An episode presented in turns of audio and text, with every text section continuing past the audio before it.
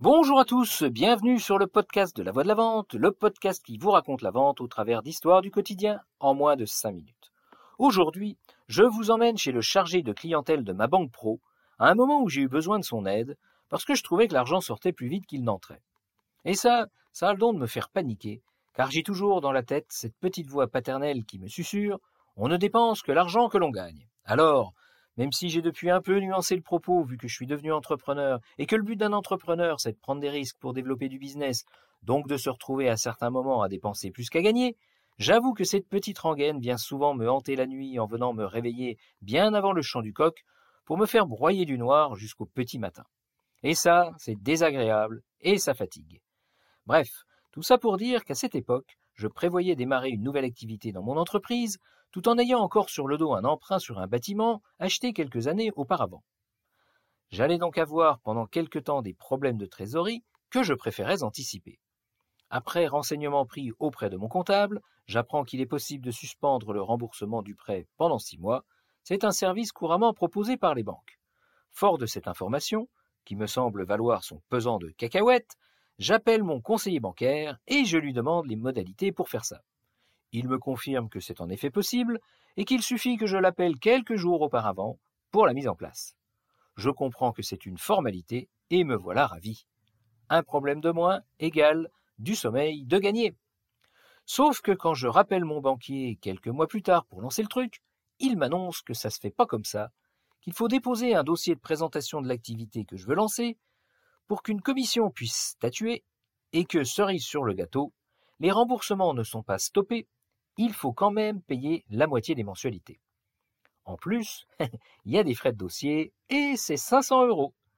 La moutarde me monte au nez et je vois en face de moi un mur d'incompréhension et de mauvaise foi contre lequel je sens que je vais me fracasser et que ça va faire très mal. L'explication que tente le banquier pour me calmer, c'est que les règles ont changé depuis la dernière fois qu'on s'est parlé lui et moi et qu'il y est pour rien. Pas un mot sur le fait qu'il a juste oublié de me prévenir, ce qui constitue quand même la base de son métier. En revanche, il me demande pourquoi je suis aussi agressif, ce qui a le don de me gonfler encore un peu plus, et il me fait remarquer que si j'avais des loyers à payer, je serais bien obligé de le faire. En fait, il est juste en train de me prendre de haut et de me faire passer pour quelqu'un qui ne veut pas s'acquitter de ses responsabilités, alors que c'est lui qui n'a pas été foutu de faire les choses correctement. Pour mettre court à tout ça, j'ai demandé à parler au directeur et j'ai fini par avoir une moitié de gain de cause.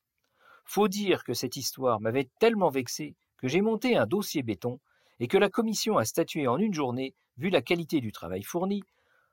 Bon, il a quand même fallu que je paye les frais de dossier, mais ils ont été divisés par cinq et ils m'ont accordé de ne payer en effet que la moitié des remboursements mensuels.